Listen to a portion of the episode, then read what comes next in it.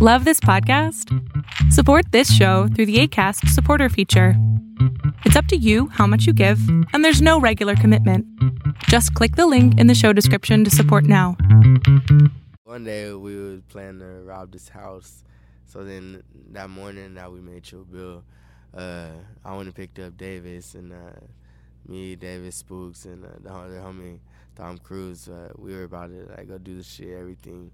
But as soon as we got out the car, like the police came rolling down the street. Like Kill Bill was one of my favorite movies, so as soon as I heard the beat, it was like it was love for me. Yes, yes, y'all. This your boy Kale. Hey everybody, this is Clairmont the Second. My name is Mac Davis. What up, what up? This boy Wonder. This is August Rigo. This is Jade Ink. You're not rocking with your man Tona Tancredi. Hey, what up, everybody? It's your boy Pluto. Hey, what's good? This is Little Simz. What's happening, y'all? This is Dame Funky. You're listening to the Come Up Show. Get inspired. This the Come Up Show. This is a show that you come up on. Yeah. This is a spot that you come up strong. You heard? Seekers Cheto gonna play that song. Yeah. Hey, welcome to the Come Up Show podcast. My name is Cheto. I'm the host and founder of the Come Up Show. And my guest today on the Come Up Show podcast is Rob Stone, all the way from San Diego, California. And you probably have heard his song, his smash hit, Chill Bill, that has over 150 million listens. I caught up with him on a Turnt and Burnt tour, which was headlining ASAP Ferg in London, Ontario at the Music Hall. And we talked about Rob Stone's upbringing, the music his parents introduced him to, the crazy day that Rob had. His life almost changed before he recorded Chill Bill, and the commonalities that San Diego and Toronto, Ontario have. Rob Stone on the Come Up Show podcast. Let's go! Please introduce yourself. Um, young Rob Stone from San Diego, California. Water.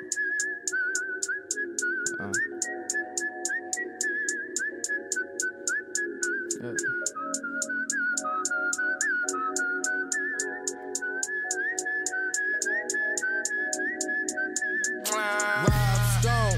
Two phones, Babylons can't crack the code. Used to sip out styrofoam, but figured I should stick to dro. Backwoods overload, don't like to smoke them swishers, ho. If you hit my liquor store, it's 50 cents for single post. How's the tour bi- tour life been, and especially the Canadian part? What, what have you gotten from Canadians? What's the vibe that you get? Everybody lit and everybody nice. That's all I can say, man. I fuck with Canada. We fuck with you, man. So I want to take it back to your upbringing in uh, San Diego. And your, your parents were really into the music. Your mom, '90s R&B. Your dad had the CDs. You you said you are a reggae head. Like you like even reggae more than uh, than hip hop. Tell me about what that upbringing was.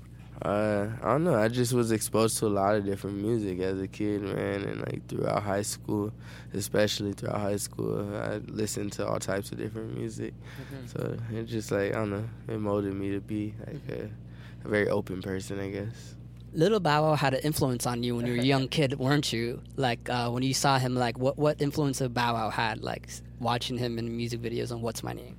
Well, yeah, I was like five, and I was like my first like that's my only memory, like, or my first memory, of, like, really, like, understanding, like, what it was, like, be a rapper. You know what I mean? And I, when I saw that video, and I was, I knew that's what I wanted to do. What I wanted to be. And I was like five years old. It's crazy. Yeah. And then you got to high school, and your homie Spooks was like, he was the one of your friends that actually rapped, and he did it for years.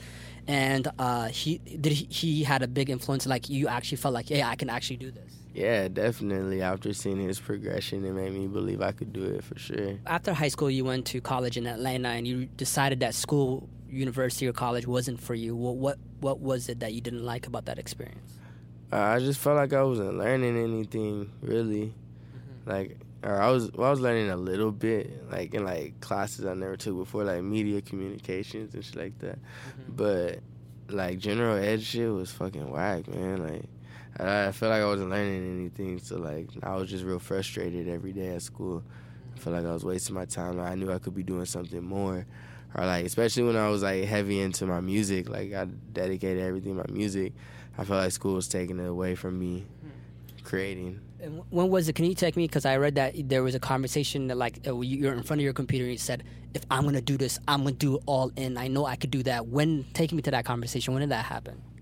Uh shit, like probably like uh November uh, 2013. I, yeah, man. I don't know. Like, I had to sit at my computer that day, and I was just like, yo, like, I want to do this shit. And I was like, you can be anything you want. Like, just gotta dedicate everything you are to it. Like, This is after you quit college or before? Or- no, I was still going to school at the time.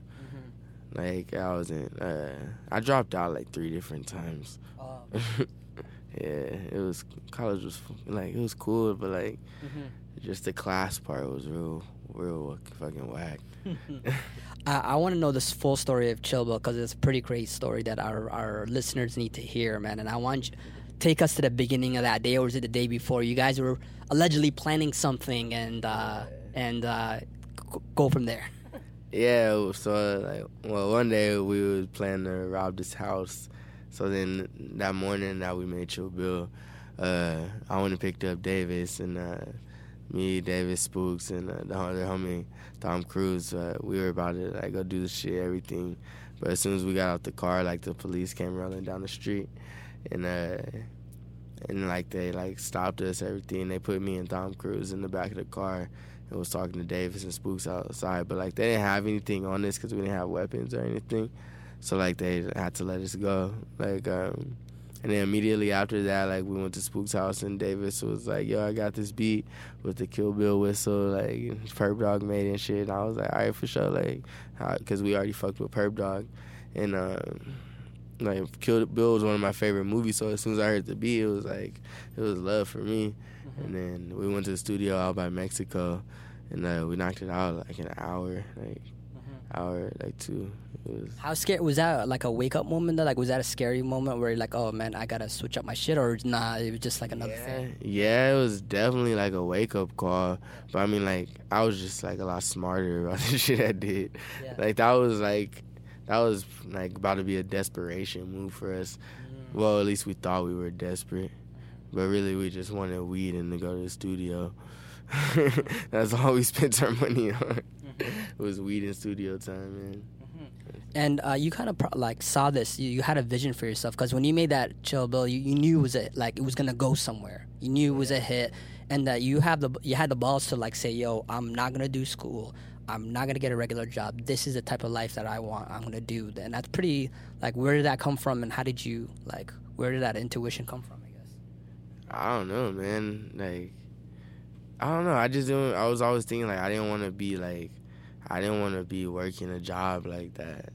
Like I knew I wasn't gonna be happy at, and like especially once I like, got into music, like it was like I was like all in. After that conversation, it was like no stopping it, no matter what. Mm-hmm. Like it was no stopping. the only person I was gonna stop it was me. And you had that mentality, like you knew you just you were lo- locked in. Yeah, exactly. Um, I, I want to know. Uh, so you talked about like how everybody in San Diego kind of hates on each other, and I know you were just in Toronto the other day. Toronto used to have people used to call it the screw face capital because it used to be the type of city in terms of the rap scene where nobody supported each other. If you were a Toronto artist, you perform at a Toronto show, people will give you literally the screw face. They wouldn't give you no love. Even if you were dope, they were kind of scared to give to give you that you know love. And then it wasn't until after Drizzy fucking sh opened the doors up, and now people have this kind of like. the same thing in San Diego. So explain that to me, because yeah, you had that in San Diego. Where did that come from? Is it people didn't see that? They didn't think it was possible? I don't know, man. Everybody just wanted to be that one because nobody was that one in San Diego. And then when that one like came about, mm-hmm. now it's everybody else just like, like the whole city need to be on. Somebody else from the city needs to pop. Whoever the fuck it is, mm-hmm. somebody else need to pop from the city. Mm-hmm. But before it was like everybody wanted to be the one that did. Yeah. And that's the same thing with Toronto. Before Drake, people thought it could only be the one or one person. If one person was on, that means you didn't get your chance anymore. It's, it's very similar. It's, it was- It's like the exact same, exact same shit in San Diego. Okay. So you're signed to RCA, and in, in this day and age, 2016 and beyond, where you can be independent, you can do, you know, the indie grind. You felt like they were the perfect fit, and why did you choose to sh- to sign with a major label when you know you have all these tools to? Uh, because man, I feel like that was just like they brought with like twelve, well, not twelve seven, but like what I was missing from my career, definitely like just that those the connections, basically, the connections. like accelerate your shit, like. Yeah, exactly. Was it also like, yo, I'm gonna get this check no matter what? I'm, I'm this. I see this and I'm gonna take it. Or, I mean, like I wanted the check, but really it was about picking the right label that that I believed in my whole artistry. Mm-hmm. You know what I mean? Every other label, like I'm sure they would offer me some nice checks. I got offered some shitty checks. I bet they eating that shit right now. but yeah, man. I mean, it was cool though. Like RCA really believed in my whole artistry. That's why I chose RCA. So uh, a writer from an article said, no matter how far you go, that you've already gone far beyond what anybody could have expected. You're already a hometown hero. Now it's time to put the town on the map. What is it like to have the city on your back? Do you feel pressure? It's like you feel like, oh, I've already made it past whatever, and I'm just whatever. Uh, I mean, like, nah. Like, I mean, I feel like I wouldn't say pressure for the city, but it's because I want to. I want to do it for the city. Like, you know what I mean? So it's not really. it Doesn't feel like pressure to me. You know what I mean? Other people will probably feel pressured, but it's like I want the city to be turned to fuck up anyway. So it's like it's nothing to me. It's just lit to me. It's exciting. Mm-hmm. You know what I mean? It's yeah. a it's a rush. Like I want to make shit happen. Yeah. It's a motivation and purpose. And you said that your goal in hip hop is you want to spread the truth. You would love to be a superstar, a fucking icon. Who wouldn't? but if it doesn't happen, I'm okay as long as I spread the truth and everyone takes that truth. What is your truth? The truth is the truth, man, and that's all it can be. Simple as that. There's no other way of explaining it. There's Nah, man. The truth is the truth. Ins- what has been inspiring you recently? Ah, uh, man, to fucking take care of my family and my squad, like more than anything, like to get that checked so everybody can be straight and it's it's a very like meaningful feeling, right? Once you see what's possible, you when you have that taste, you just want yeah, more. You just want more, you know what I mean? Mm-hmm. But you just can't get lost in the sauce. How do you not get lost in the sauce? So, is there anything that grounds you to make sure that you don't get lost in the sauce? Because that's very possible. My son, okay. number one, man. My son, just like doing this shit with like people that have been like around me for most of my life and that I know genuinely care about me like that keeps me humble and grounded definitely mm-hmm. so rob a, a lot of uh, creatives listen to this podcast and everybody's this is the come up show so people are on the come up they're looking for their opportunity their chance uh, when you upload a Chill Bill, you just uploaded it, and it just it was like you couldn't, you know, it wasn't like a six month marketing plan. It just happened, right? It's like that is a special thing. For the people who are listening right now, creatives and whoever is listening right now is on their hustle. What what would you like to say to them? Uh, just do it because you love it, man. You're not going nowhere without true passion. Uh, don't do it because you want to be famous or you want to be on. Like it's all it's all passion and just the love of the music or whatever your art is. If you don't have that, then you're not going to be in the game for a while, right? Because you never know when you can blow. It could be five, ten, uh, it could be whenever, right? Like, exactly. Look at Yo Gotti. He's been in the game for 15, 20 years, and he got down in the. Uh, yeah, like you know I mean, like it, it could like uh, 2 Chainz, for instance. Like yeah. it took him forever. Rick Ross. Takes people for a long time. You know what I mean? Now, but like with social media and like the internet these days, it's a new day and age. Anybody could pop anytime, and with the way motherfuckers' attention spans are, and like just man, America's dumbed down. Not America. I'm not gonna say America, fucking humans are dumbed down right now. So it's easy for somebody to create something catchy and get on. And then it's a viral moment, get a viral moment.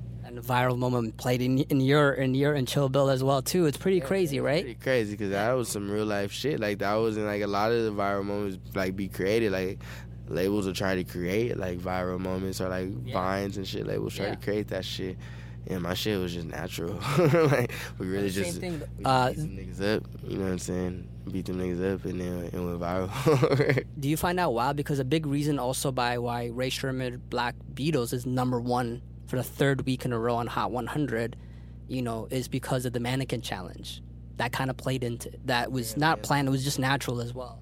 Yeah, but that yeah. shit slapped. Like shout out to Rae Sremmurd because that's a good ass song. So like I don't know. Like the mannequin challenge helped, maybe helped it move that fast, yeah. and like it like exp- exposed it to more people. I would say it exposed the music to more to more people. Mm-hmm. But that song is a good ass song. Like it's one of the best rap songs I've heard in a long time.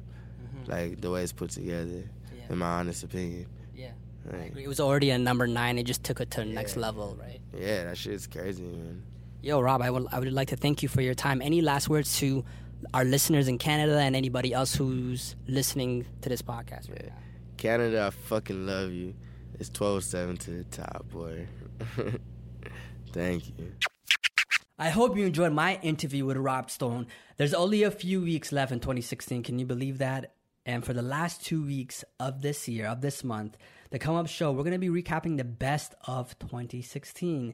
And I'd love to know your favorite episodes, man. What was the interview that you enjoyed the most? Because I'm going to be picking them. I'm going to be recapping in part one and part two of the best of 2016. Please holler at me at the Come Up Show on Twitter. I'd love to know your thoughts to include in the podcast. Thank you for listening. I'll check you next Wednesday. Peace.